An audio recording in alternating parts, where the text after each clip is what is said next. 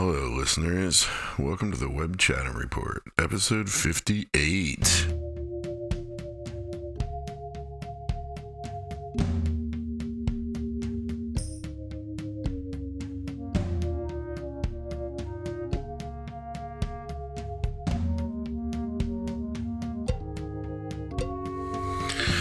How's it going? How you been? Hope you had a lovely 2 weeks. Hope your January is going swimmingly. I have been doing lots of archiving, digital archiving, and organizing analog to digital. It's been taking up all my free time for pretty much the entire 2 weeks since I last talked to you. It's been fun, I guess I could use that word. Satisfying, frustrating at times, but you know, I'm getting a lot done. I guess I'll just talk about it because it's like all I've been doing. So I have a QNAP. I've had it for a while. That is a network attached storage. It's a 4 drive bay network server for the house, and that's what my Plex runs off of. I'm probably speaking Latin to some of you, but Plex is a piece of software that lets you organize all your photos and videos and movies and TV shows and music and put it all in a central place, be it a server or a Mac or a PC. They have Plex server software for all of these different operating systems and devices. And then once it's there, you can play and listen to everything on all your different devices, your phone, Android, iOS, Mac, PC, PlayStation, Xbox, Apple TV, Roku, Google Play, everywhere you can play your Plex stuff. So it's a central location for it all, so you can consume it everywhere. So I've had that going for a while, and you can share with friends, by the way. So if you're a Plex user, drop a line and I can exchange. You can watch my movies, I can watch yours. It's sort of like you can stream them to those devices. You can't download them. So that's how they get around, it's no piracy. It's sharing, streaming. So it was filling up, and that was kind of what kicked off this whole thing. And, I had a drive in there, and it was only 8 terabytes, and that was getting pretty full. And I had, the 4 bays, 2 drives were the Plex. It was 1 drive, and then it backed up to the other drive, and then the other 2 drives were merged into 1 big drive, and that was mine and Emma's Time Machine backup. But I decided to just suck it up. So this is like the first huge part of the project. You can buy this 4 bay expansion chassis for your Plex, for your QNAP server. So now I have 8 drive bays, and I filled them up. I bought 4 new 16 terabyte drives. And I made 1 giant logical volume in RAID 5, which means one of the drives can fail and the whole RAID will still be okay. And that is now a 48 terabyte drive volume for Plex. And then in the 4 bay expansion chassis, I took the old 4 6 terabyte discs, and I made 1 18 terabyte RAID 5 volume. That is where Emma and I use our Time Machine backup. That took forever. I had to buy these things and figure it all out. And a note on YouTube, by the way, YouTube has just really been helping me out learning stuff. I think I talked about this last time, but it's really been great for tutorials on stuff like Plex expansions and RAID management and things like that. So then, the other thing I was thinking about was I was trying to watch a movie in iTunes, because I used to buy movies in iTunes, and it's just garbage, right? It's got some cool things about it. They automatically upgrade your movies to 4K when the studio makes a 4K movie. That's really cool. But, for example, Lord of the Rings, it doesn't have the commentaries. It doesn't have, the extended editions, right? I own these on Blu-ray, and I own them in iTunes, because I was really obsessed with Lord of the Rings. But all the special features, a few of them are on iTunes, but not the 4 commentaries and not a lot of the other extra features. And I was just I'm done with buying movies in iTunes. The sorting is really bad. It's really bad to find a movie. There's no search, and you can't really scroll very well, and there's no alphabetical scroll, and so Emma actually was like, I feel like iTunes is fine to rent, but we shouldn't buy things in there anymore. And I was like, you're right. So that set me down my whole next sort of obsessive path, which is to learn how to rip Blu-rays. And so I bought this little Blu-ray drive here, and I attached it to my computer, and I learned how to rip Blu-rays. you know, before I could rip DVDs with a program called Handbrake, but it never worked with Blu-rays. So I had to get this new program called Make MKV. It's like open source. It's really fascinating. And so I could rip Blu-rays. So then I started ripping all the Blu-rays I owned, and that was really rewarding. I ripped all the Hal Hartley Blu-rays, all his movies except for Amateur, Girl from Monday, and No Such Thing. I just like ripped, you know, the Long Island trilogy, the Henry Fool trilogy, Surviving Desire. I don't know if you guys are Hal Hartley fans, but I ripped them all with all the bonus material and put them on my new giant Plex drive. And he has a new Kickstarter, by the way. He's making a new movie. It's pretty cool. I've backed like three of his Kickstarters now. If you look at my IMDb page, I have 2 production credits on Hal Hartley films, which is pretty awesome.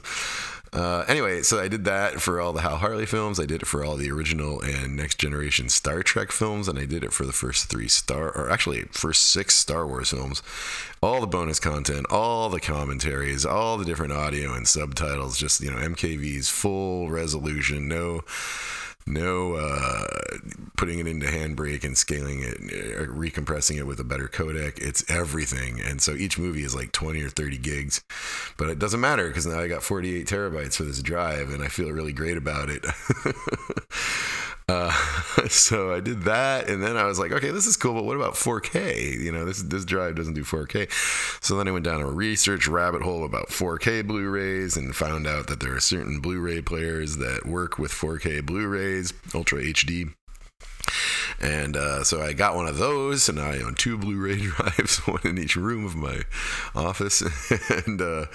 And I bought a Toy Story 4 at Walmart because I don't really pirate. That's half the reason I'm doing this, is I don't really want to pirate. You know what I mean? Emma used to pirate, but we're not really pirates. And I was like, so I'm going to buy this Toy Story Blu-ray, which costs the same as buying Toy Story 4 in iTunes. Man, it's a couple bucks more, but not really. And then I'm going to rip it to 4K, and I'm going to rip all the features, and I'm going to make it into a nice like package, and I'm going to put it in my Plex. So I did that, and that was really awesome. I felt really good about it, and I accomplished something there. So I'm like, oh, cool. I can rip 4K Blu-rays now. And so I don't really buy a lot of movies anymore, but when I'm going to buy a movie now, I'm going to buy it in physical 4K media, and I'm going to rip it, and I'm going to put it in my Plex. So I feel really great about that. Then the next part of this whole project was like making sure 4K could stream in the house. Plex on Apple TV, you have to set your settings a certain way, and you have to make sure you have a 4K TV, and you have to make sure your network's fast enough. So I did all that, and color space is a whole thing. If you use HDR color and your TV and your Apple TV don't support, or Apple TV 4K supports HDR color, but if your TV doesn't, the colors look all washed out. So you had to make sure all the settings are right in the Plex server, on the QNAP, in the Apple TV Plex client, in the Apple TV settings, and on your television settings to get your 4K chain going well. And so that all worked. I feel really good about that. Yeah, it was pretty nuts. So anyway, in the middle of that project, I messed up and I accidentally deleted both copies of my Plex library. Before I started, going too far in the ripping and adding new stuff, I used this function called remove volume in QNAP, which I thought was like ejecting the disc so I could pull the disc out, but in fact it just deletes the volume. So no big deal. I keep off storage backups in my storage unit. You may recall I'm completely obsessed with backups and storage. So I drove over to the storage unit and I was like looking through all the backup discs. It's the first time I've ever had to like go there and get a backup. So I was like mildly sweating, but worked out okay. Had the backup, and then there were 3 backups in there that were unlabeled, and I was like, okay, well, I'll bring these home and I'll check them out and I'll label them. I'm being organized now. And so I did. One of them was just, a backup of some stuff. I already had it all in my computer, and I was like, okay, cool. So I labeled that one. And then the other, same with the second one. But the third one was so exciting because it contained 1 terabyte of files that I thought I had lost. Several years ago, around 2008, I sent off all my mini DVs and a ton of my cassettes to a service. This is right after it must have been 2009 or 10, because it was after I sold Barbarian and I had unlimited amounts of money. And I was like, I'm going to get all these, I'm going to pay somebody to rip all these. So I just shipped these boxes off. Actually, it's Courier, because I was in New York, and it was a New York place that did it. And they ripped all my mini DVs to QuickTime, and they ripped all my audio to Wave, and somewhere along the line, I lost it. I lost the archive. I did not lose many of them because I would put them and, you know, tag them and this and that, but I lost the vast majority of them. And that was one of the things that really kicked off my desire to be obsessive about my archiving. I probably lost them in like 2011. I was like, man, I spent like $600 getting all these ripped, and like, it was a real bummer. I was really bummed, and I've lost them for a long time. But in fact, I just found the whole archive. It was on a hard drive, backed up the whole time.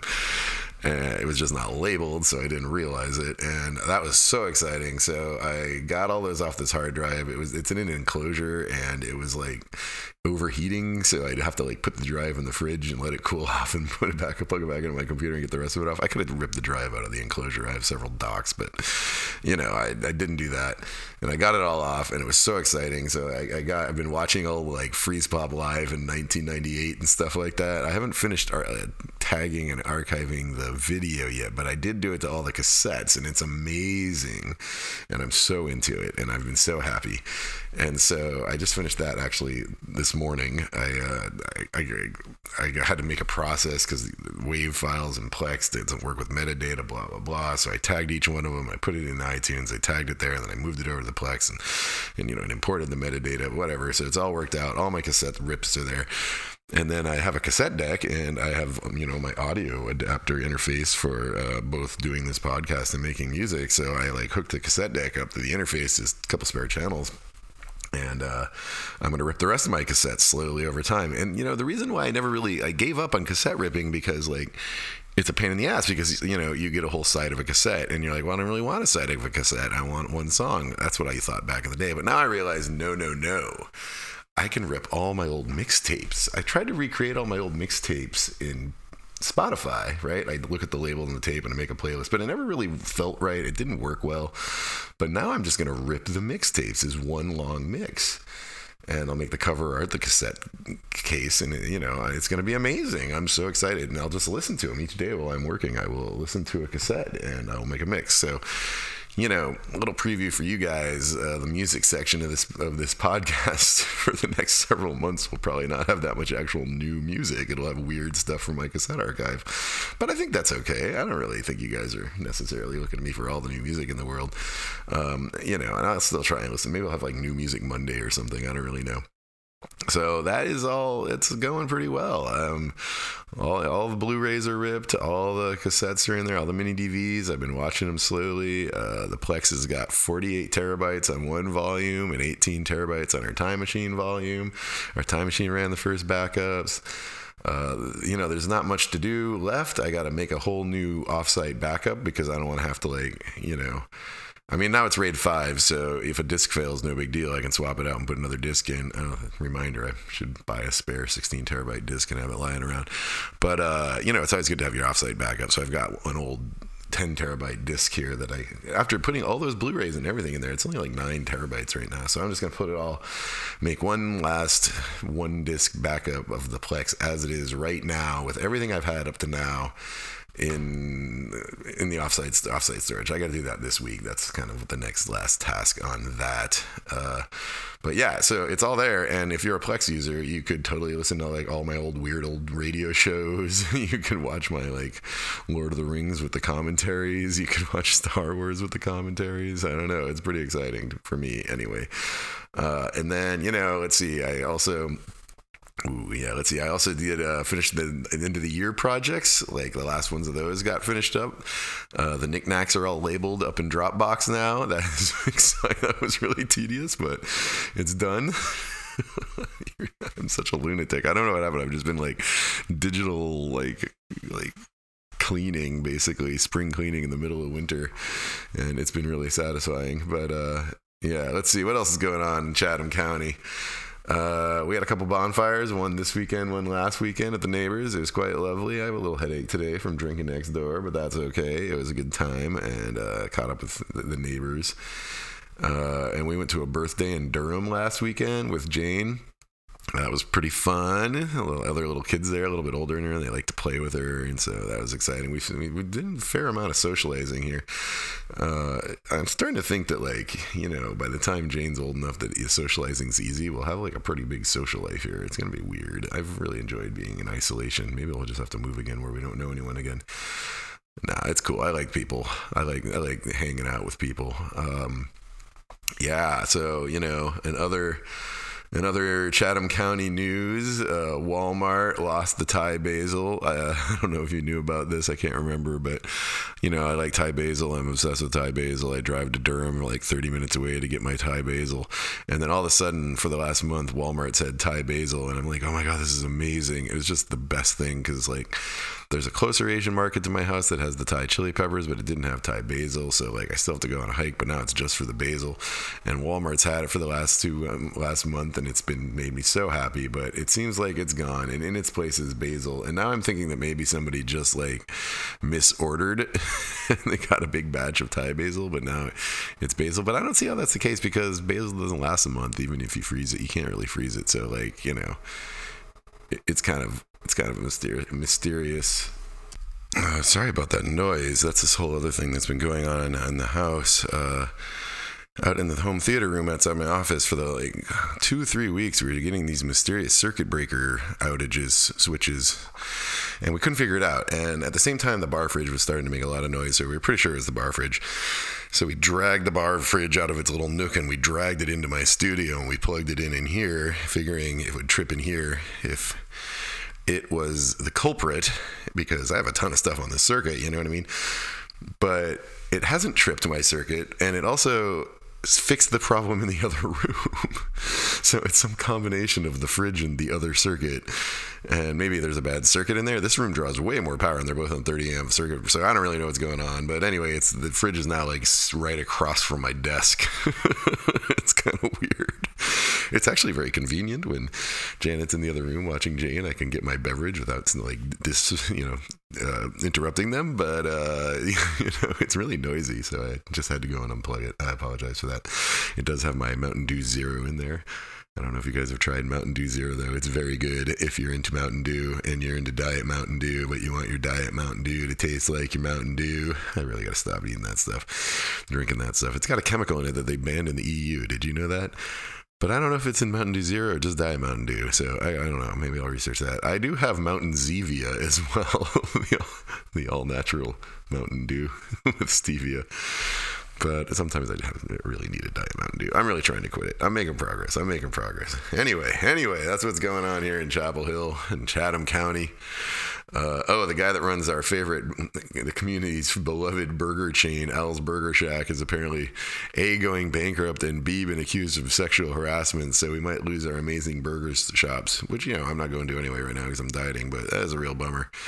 Why is that? People just got to ruin good things all the time, man. Al's is delicious. It's like better than Shake Shack. It's less salty, but it's so good. I went to New York this week.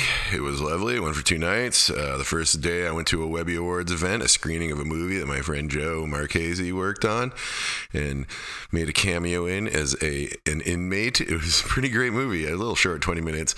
It's at the Tribeca Film Center, the screening room there, which I hadn't been in a long time, but I forgot I'd been there at all, but I've been there a few times.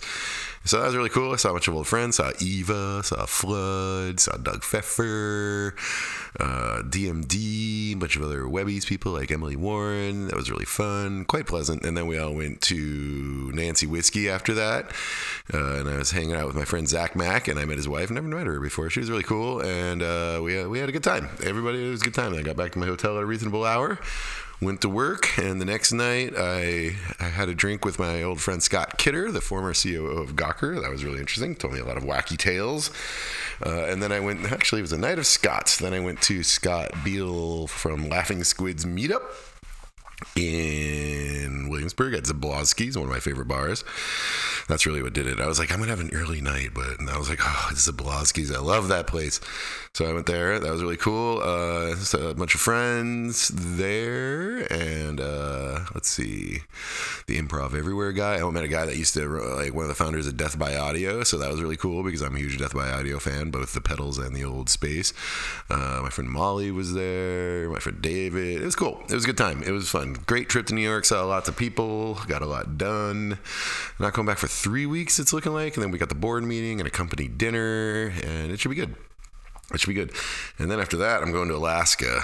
I don't actually know if Alaska is lining up with a podcast weekend. I'm going to be gone over the weekend. Let's peek here. So if I do the podcast this weekend and then not the weekend of the 8th, nope, it'll be good. I'll do the podcast before I go on the 15th, and then when I get back, after I get back on the 29th. So the 29th podcast, pretty exciting. You guys can hear all about Fairbanks, Alaska. I have not been back home since I think I started the podcast. It's been a couple years. I used to go every year, but I really have slowed down. And I don't think I've been there in the winter now for 5 or 6 years. It's about 20 below right now. So hopefully it warms up, but typically February is still pretty bleak. But I'm ready. I'm going to wear my parka. I've got this amazing Icelandic parka from 66 degrees. And relatedly, the parka is great and heavy and big and warm, but the problem with wearing it all the time was that I wanted to take it off and wear it around my, you know, my shoulders. So I had Emma sew into it several years ago some backpack straps, so I could take the parka off and it just sort of hang it on my back. And apparently Beyonce just did this with her jacket in some new thing. I was like, oh man, I should have patented that. I was before my time in my fashion. Anyway, yeah, so you'll hear all about that in a couple weeks. We got some time though. Jane is doing really good. Mostly good for me, a little bit worse in the evening. She's definitely, as the day goes on, she gets more cranky. So, you know, I have the morning shift. It's the easier of the shifts, but you're the one that has to get up early. So it's kind of, you know, pros and cons to both shifts. Today she was really rough. She demanded a lot of attention, but it was Sunday, so whatever. I gave her the attention, you know. But when I'm working, it's pretty rough. I only have her for a half hour of the workday, but before Janet comes and takes her from me. But it can be hard. It can be hard. She was, when I was naming all those cassettes, oh no, I was labeling the commentaries to the Lord of the Rings movies, and I had to like get a little text file, and I had to like paste them into the MKV properties, and I'd be like, copy from over here, paste from over here, copy, paste, and she was sitting on my lap, and she's just started going, copy, paste, copy, paste. That was really cute. I taught her cheers, and she's really into it now, so whenever we're drinking together, she's like, cheers, and I clink, and she goes, ah, after she drinks it. It's super cute. And I'm teaching her sharing, which is working well. She is very generous and she shares. When we eat breakfast together, she takes a little egg or a waffle and she like takes a bite and then she gives me a bite and I go, Jane and Daddy are sharing. She hasn't, I think she's starting to get it. She hasn't said the word yet, but it's good. She's pretty talkative. You can really communicate with her about a lot of different stuff now and she picks up words really fast. But, you know, babies, they twos, they still have these, like, she still has these fits for no reason. Today she was like up, down. So, you know, she wanted me to lift her in the air and put her down. And I did it like for 10 minutes. And I'm like, oh my God, this is like the gym. It's just getting so hard. Eventually I was like, I can't do this anymore. My arms are killing me. And then it wasn't enough. And so she just laid there and cried and screamed like a banshee. I'm like, come on, man. Also, she says, come on, man, now, just like I do whenever she wants something. I'm like, oh, God, what have I done? But she's doing good. She's doing good. She's a cutie. She plays with some friends this week, so, you know, that was nice. All right. Wow, I'm being pretty chatty today. The rest of this I'll probably go through pretty quick. Music. I sold some stuff on Discogs. I sold a CD I never heard of called by a guy named Kenny Wayne Shepherd, The Place You're In. I think it was one of my friend Tikva's CDs. I offered to sell her CDs on Discogs, so I sold that one. I sold an Air CD, Everybody Hurts. That's a great album. I sold a autographed copy of Souvlaki by Slowdive. I really feel bad selling that. As soon as it sold, I was like, what was I thinking? Actually, it happened to me twice this week. But, you know, I didn't meet them to get it autographed. I got it. It was a promo copy when I worked at, I was a music director at a radio station. So I was like, well, you know, I mean, it's sentimental to me, but not really. Not like I met them to get it signed. And then the last one really hurt. I forgot it was for sale. And I should really go through and make sure I'm not selling anything else I don't want to sell. But it was the PJ Harvey Dry Demonstration. I don't know if you know about this, but the album Dry by PJ Harvey, her first album. There were 500, maybe 200, 500. They're numbered. I don't remember. There were, I think 500. I'm going to go with 500 copies that included a whole album of demos called Demonstration on the disc, right? It looked like PJ Harvey's Dry, except for it has this sticker on it that says limited edition Dry Demonstration. And then it had all like 30 demos of hers. And they're not the same ones from the 4-track demo EP. And I sold it for $200. So, I mean, at least, you know, that was exciting. I got some money. It really helped when I was buying all those hard drives and things like that. But it, I didn't really want to part with it. And I was really bummed. But, you know, that guy seemed to want it. So actually it was a woman. She was pretty excited about it. And so off it went. And just a couple minutes ago, I sold another CD, a Peter Greenaway soundtrack by Michael Nyman. So I guess we'll talk about that next week. No live shows, but I did buy tickets for the Greg Dooley show and the Stereo Lab show at Cat's Cradle, so I'm very excited about those. I have tickets for Denka Dance and Bauhaus in New York, too, so hopefully I can go to see those. We shall see. Maybe there'll be some live shows. There's a ton of stuff coming here. I mean, like, Angel Olsen's coming, but she's coming to Durham, and Sharon Van Etten's coming, but she's coming to Hog River Ballroom. They're just a little far away for me to deal with the baby, but I might suck it up and go to one of them. I don't know. My friend Colin's asked me to go to a show, too, so maybe we'll do that. I saw Colin this last week, too. That was cool. Last Thursday, he came over and visited. It was fun. It was a good time. Not a lot of vinyl, but I did get the reissue copy of the album by Breathless called The Glass Bead Game. Breathless is an amazing band featuring Dominic Appleton, best known perhaps as one of the male singers in This Mortal Coil. He sings Strength of Strings and Jeweler and a few other things. He has a band called Breathless with a woman named Ari, and they are one of my favorite bands. They're just fantastic.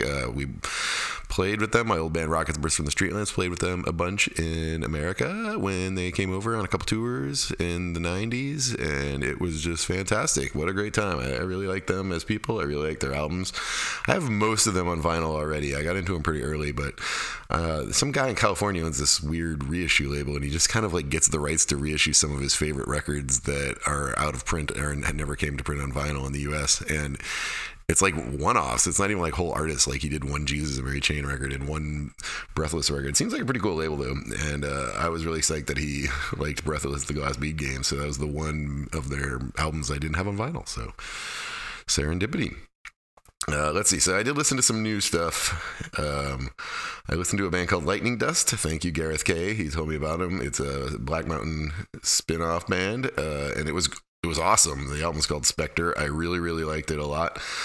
And then I listened to the new Eminem. I've listened to it twice, but I haven't paid it full attention, so I don't feel qualified to comment on it too much. It seemed okay. I mean, it's like an Eminem record. I don't know why I still always listen to every Eminem record, but I do. So that was interesting. And then WH Lung, that was something that Nikki sent me over. The album is called Incidental Music, and it was awesome. It's kind of droney, shoegaze, rock, maybe a little like not shoegaze, like droney, like almost like krautrock.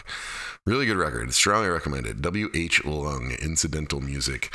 Then I listened to some oldies when doing my Plex sorting and a couple other things. I listened to this band called Marigold. I do not know if they're on Spotify, if you can get them anywhere. The album is called Half Winter, Half Spring in the Unreal City. The band is this guy named Brian, who is the cousin of my friend Ryan McManus, and I love that album so much. I have a poster from that album framed on my wall. I'm like Marigold's biggest fan, and I hadn't listened to it in ages, and it was one of the first things I listened to in this Plex organization, because the music I keep on my Plex is the music that is not on Spotify. It's only music that's not on Spotify. And then I have a playlist. Actually, I think Marigold, hold on, I'm going to check one. Hold, please. Good news, Marigold is, in fact, on Plex, so that was not related at all to my archiving project, but I strongly recommend it. Half Winter, Half Spring in the Unreal City by Marigold. It's a great record. And then, I don't know why. Oh, I do know why. It was really Civilization-related. I was watching some Civilization YouTube things. I'm watching a lot of YouTube videos, as you know, and this guy like went on for a long time on one of the great scientists and how powerful they were, and the scientist was Hildegard von Bingen. In Civilization, she's awesome because she turns all your holy sites into campuses, thus doubling your potential science output from a city, whatever.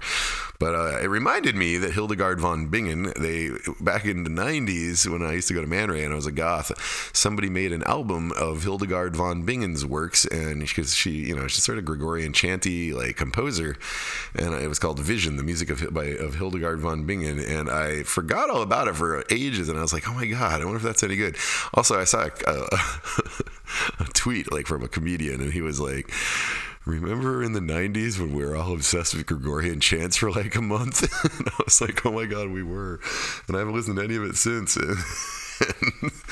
And so I did. I re-listened to Vision, the music of Hildegard von Bingen. And, it's exactly what I remember. It was a bunch of sort of medieval Gregorian chants kind of stuff. It was fun. And then in the Plex sorting, I listened to I had a bunch of demos from friends' bands. And I never labeled them, right? So I like Lifestyle, for example. Sean Drinkwater, one of my best friends, and he's in, he's in Lifestyle as his main solo band. Then he's in Freeze Pop, which is his band with his wife. But anyway, I had these demos from Lifestyle from 2011 that never got released. I have a lot of Lifestyle demos that have never been released. Sean used to let me listen to like his demos. He recently offered with a new Freeze Pop album, but then he got cold feet. It was pretty funny. Anyway, so I had this like album from like 2011 of 12 Lifestyle songs that was just unlabeled, and so I listened to the whole thing and I labeled the songs. 2 or 3 of them had made other releases. Artificial Light was on another release, and 1 or 2 others, but a lot of them I just never heard since I listened to these demos like 9 years ago. So that was pretty exciting. And then the same thing happened with Missile Thrush. I had a 2007 or something, I don't know, like quite some time ago, album of Missile Thrush demos from their last album. And I went through that and labeled them. There are different versions of like Heavyset John and Divine. I don't know if you're any Missile Thrush fans out there, but I used to love that band so much. And yeah, that was great. Listen to the old Missile Thrush demos. I totally enjoyed that. And then on the cassette front, now that I've got all this stuff tagged and everything, I've been listening to old cassettes. I've been listening to a lot of like demos and stuff. I listened to my old band. I found a rehearsal from March 2000 where we were first writing Echo Minor and Pale Light, and it was really good. And I was like, oh my God, this is a great rehearsal. I forgot I didn't, I had this tape. And then I listened to The Stuffings, which is this amazing band by this guy Chris out in Portland that my friend Mike Anderson, aka Dreco, was in for a while. And I have a lot of Stuffings that I bought off of their Bandcamp. But I had a set called 19, a collection. I hadn't listened to that in well over 20 years, so that was really cool. I listened to Spindleshanks, which is this goth band from Rhode Island that I used to be friends with, and I listened to their 1994 demo, and it was like, I forgot all about Spindleshanks. It was amazing. It was a great tape. And then I listened to an old Ambush at Junction Rock cassette demo. Ambush at Junction Rock is my friend Al Crockett and his friend Rut. They had a band called Ambush at Junction Rock back in the mid-90s, and they used to play live all the time. They were really great. And I had a demo cassette of theirs, and I don't know if I ever listened to it, but I just did, and it was great. Al's actually in Freeze Pop now, so that's kind of interesting. Full circle. And then I listened to Captain Midnight, who was not Captain Midnight as in the guy that did the HBO satellite hijacking, but Captain Midnight, a DJ at my old radio station, KSUA, that took his name from the other Captain Midnight, and he did like an experimental noise industrial show, and I have a cassette of his that was called Industrial Peasants that I haven't listened to in, probably not since 95. So that was great. Listen to that. And then I kind of I had this 6 cassette sort of box set from this record label out in California, originally California, then later Arizona, called Independent Projects Records. I used to kind of know the guy that ran it, and he was in a band called Half String. His name's Brandon Capps, and he had sent me this thing back in the early 90s. I know exactly when it was. It's because it was the Cindy Talk tour. He was a fan of Cindy Talks, and so he sent me all this stuff. And it had like 6 cassettes in it, and I got them all ripped, and I've been listening to them. I got through the Four-Way Cross one, and I got through the Deception Bay one, and I haven't got through the other ones yet, but so that's pretty cool. I've been listening to those. And then Big Hat, which was a goth band from Chicago in the mid-90s that I was completely obsessed with. They have 2 albums that are, I do believe, on Spotify, called Selena at My Window, I think is one. Hold on, let me look for you. Nope, no luck. Big Hat is not on Spotify, so if you want to listen to this amazing goth band from Chicago in the 90s that I probably saw live 30 times and was madly in love with one of the 2 women in the band, you're going to have to listen to it on my Plex, but I listened to their cassette of their first demo called Hat Head, and it's great. Most of those songs are on their first album, which it's called Shimmer, and then their second album is called Selena at My Window. So I listened to a lot of Big Hat this week as well. Yeah, and then I listened to this. I don't know where I got this or when, but it was it's called The October Country, but it's a compilation. That might have been I don't know. It's like a cassette compilation of 4 bands, and they're all goth. Dark Arts, Marnie, Autumn Fair, and Soul Brother. It was pretty good. It was like sort of like weird synthy goth from their mid-90s. I don't know why I have it. Like maybe it was an Arch Enemy demo. Maybe I was friends with someone. I don't really know. But it was good. I don't remember ever listening to it before. So, Autumn Fair in particular is a good band. One word, Autumn Fair. So yeah, this section is probably going to get really boring for you in the next few weeks because it's going to be a lot of stuff there's no way you can check out. But if every one of them is like something you want, just drop me a line. I'll hook you up. I think this stuff is pretty safe to share around. It's not exactly, if it's not on Spotify, it doesn't exist. Yeah, right. Television, we are still watching Adventure Time. We are in the last season. We got through The Island, which is finally solves the mystery of humans and Finn's mom, the 8-part way to end season 8. That was great.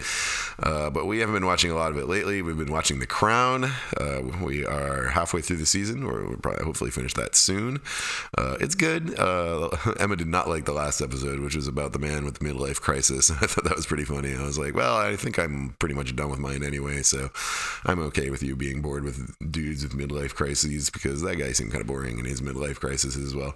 Read an article recently that the peak age for midlife crisis is 47.2, so, you know, I'm about 47.8 now, so I guess I'm through the worst of it. Honestly, it wasn't as bad as like my 30s midlife crisis. The 40s one has been okay so far. I'm into it. I wouldn't say I'm enthusiastically into being almost 48 years old, but I am kind of past the midlife crisis part of it. But that's it. Oh, and of course the impeachment. We've been watching. I missed the first 2 days, so I only saw one day of the Democrats' case, because the first 2 days was when I was in New York working, so I couldn't watch those.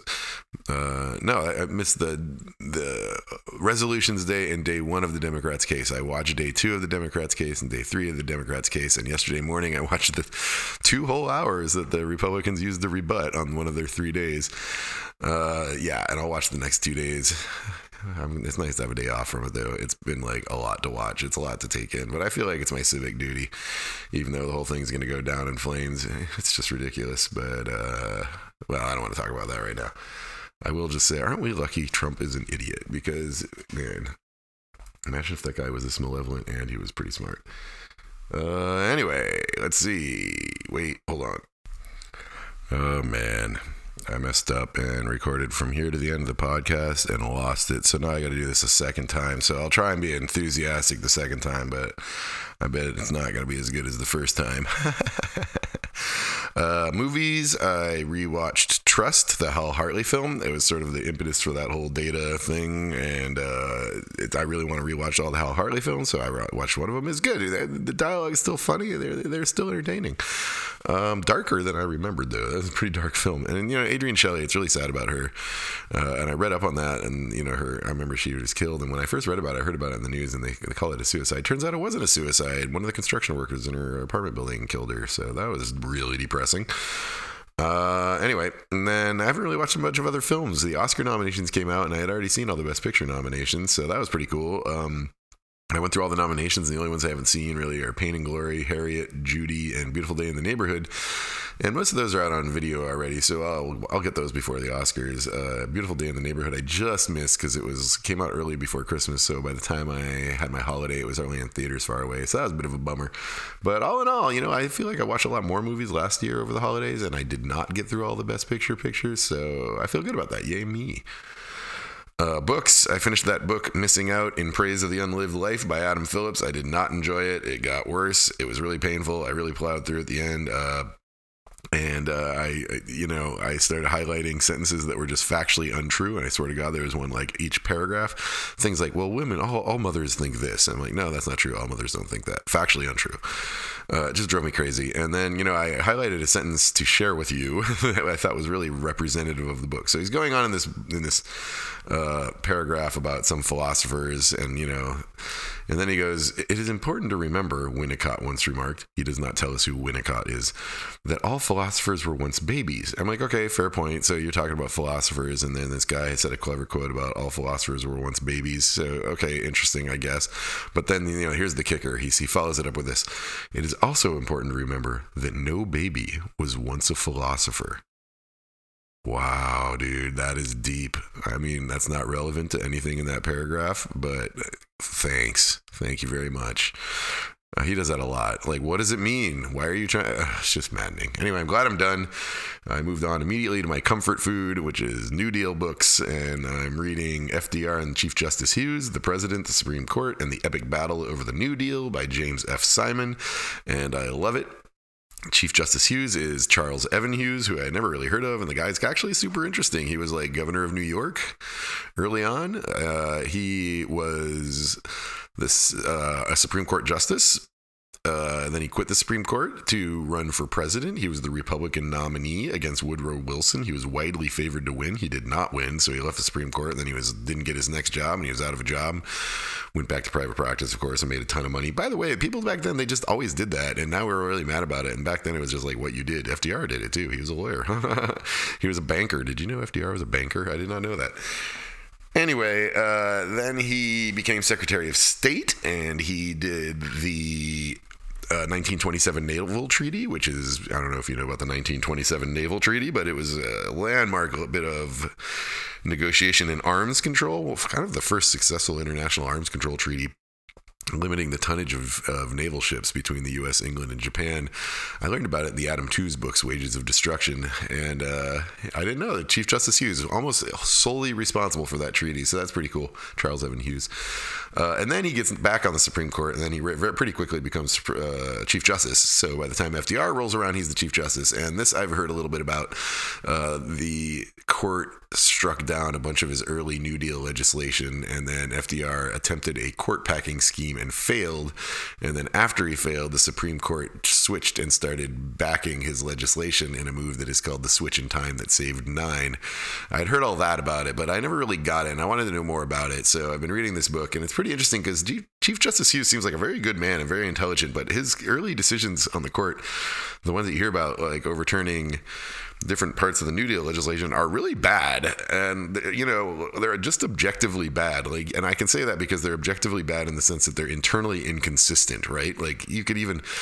There are parts of his beliefs that I don't agree with. Like back then, the sort of the whack job Republican conservative equivalent of states' rights was believing that the Commerce Clause, Interstate Commerce Clause, didn't let the government regulate interstate commerce. Right? For example, the case that overturned the National Reconstruction Finance. Was a case about a poultry factory in Brooklyn. 95% of the chickens in the factory came from out of state, but the factory itself was only in one state. So they're like, no, that's not interstate commerce. And it's just like, okay, that's just stupid. It is interstate commerce. And then they're like, well, it's not, because there's a clause in the Constitution that says states, like laws not enumerated, stay with the states. And I'm like, that's irrelevant, because it literally says in the Constitution that interstate commerce is something the government can regulate, and there are no limits placed on that. But anyway, that was their like bullshit philosophy, just like now when their like bullshit philosophy says that, like, oh, the framers of the Constitution really thought it was cool that we all had handguns. But even if you like give them that as a legitimate belief, his cases overturning New Deal legislation are internally inconsistent. Like one of them, he says, you know, the state can regulate this commerce because of this, and then the next one he says the state can't regulate this commerce even though this, and the this is the same thing. And it's like, yeah, dude, I mean, you got to pick one way or the other. So I assume what's happening is that eventually he like realizes he's being an idiot and he snaps out of it, but I don't know yet. I haven't got to that part. You'll have to tune in 2 weeks and I will tell you all about it. Anyway, he's a good dude, Chief Justice Hughes. I'm into him. Work's going really well. The new guy's really awesome. The CCPA stuff is dying down. You know, almost everybody has opened the app for the new year, and those that wanted to like delete their data or see their data or learn more, they've all done it. So that's all. You know, we went through that. Everybody at work told me went much better than GDPR. So I'm like, hey, cool. I've gotten better at my job in the last year or two. So that's nice. And then we got a ton of new clients on Nimbus. We got 5 new clients, which is awesome, because in the fall everybody was saying like, oh yeah, we'll pick this up in Q1. You know, like around Christmas, and I was like, are they blowing us off or they mean it? But it turns out they meant it, so that's pretty cool. We've signed like 5 new clients. That's awesome. David, our main guy, is killing that. And then Dimitri is plowing through the SOC audit. SOC audits are sort of like this audit process to prove that you're a responsible company with people's money or data. So companies do them in advance because you often need the audit to give to a large company when they want to hire you. They won't hire you unless you've had a SOC audit. So, you know, there's SOC 1 is finance and SOC 2 is data. And then there's like level 1 and level 2. Sometimes they'll hire you if you got level 1 done. That's already done with us. Level 2 is what we're working on now. So, you know, it's going well. It's all happening. Work is good. Projects. The data stuff has been my main project, obviously. The Japanese translation guy, I haven't heard from him lately. One thing I realized is this year with Picard coming out, I haven't started watching Picard yet. I'm savoring it. I will have to update the Economics of Trek book with a new chapter. So that'll be something I got to do this year. That book is still selling really well, by the way. It's pretty crazy. I like getting my royalty check every month. I mean, it's only a couple $100, but still, it's pretty awesome. It makes me feel like a writer. And then, you know, diet is another big project that's going really well. I'm down 10 pounds. I'd be doing a little bit better if they didn't keep having bonfires next door and making me drink. Nobody's making me drink. It's me. I choose to drink. But all in all, yeah, it's going fine. And, you know, I only need to lose 20, want to lose 40. It's like I got the whole year. I'm just sort of being slow and steady. It's not that hard. I'm very, very good. I cheat in New York a little bit. And I cheat in New York a lot, obviously.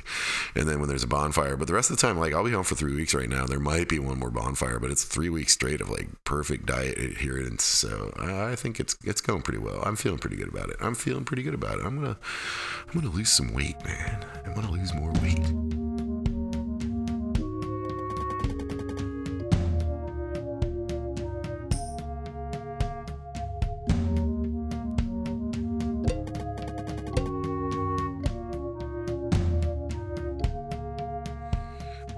That's it for this week. Thanks for listening. I'm excited to be done because I want to go back into my nerdy digital archiving project and stick little dot stickers on all the cassettes that have already been ripped. If you're into the Plex thing, drop a line and maybe we can share some Plex stuff. And have a good couple of weeks, man. I'll talk to you guys soon, and take care.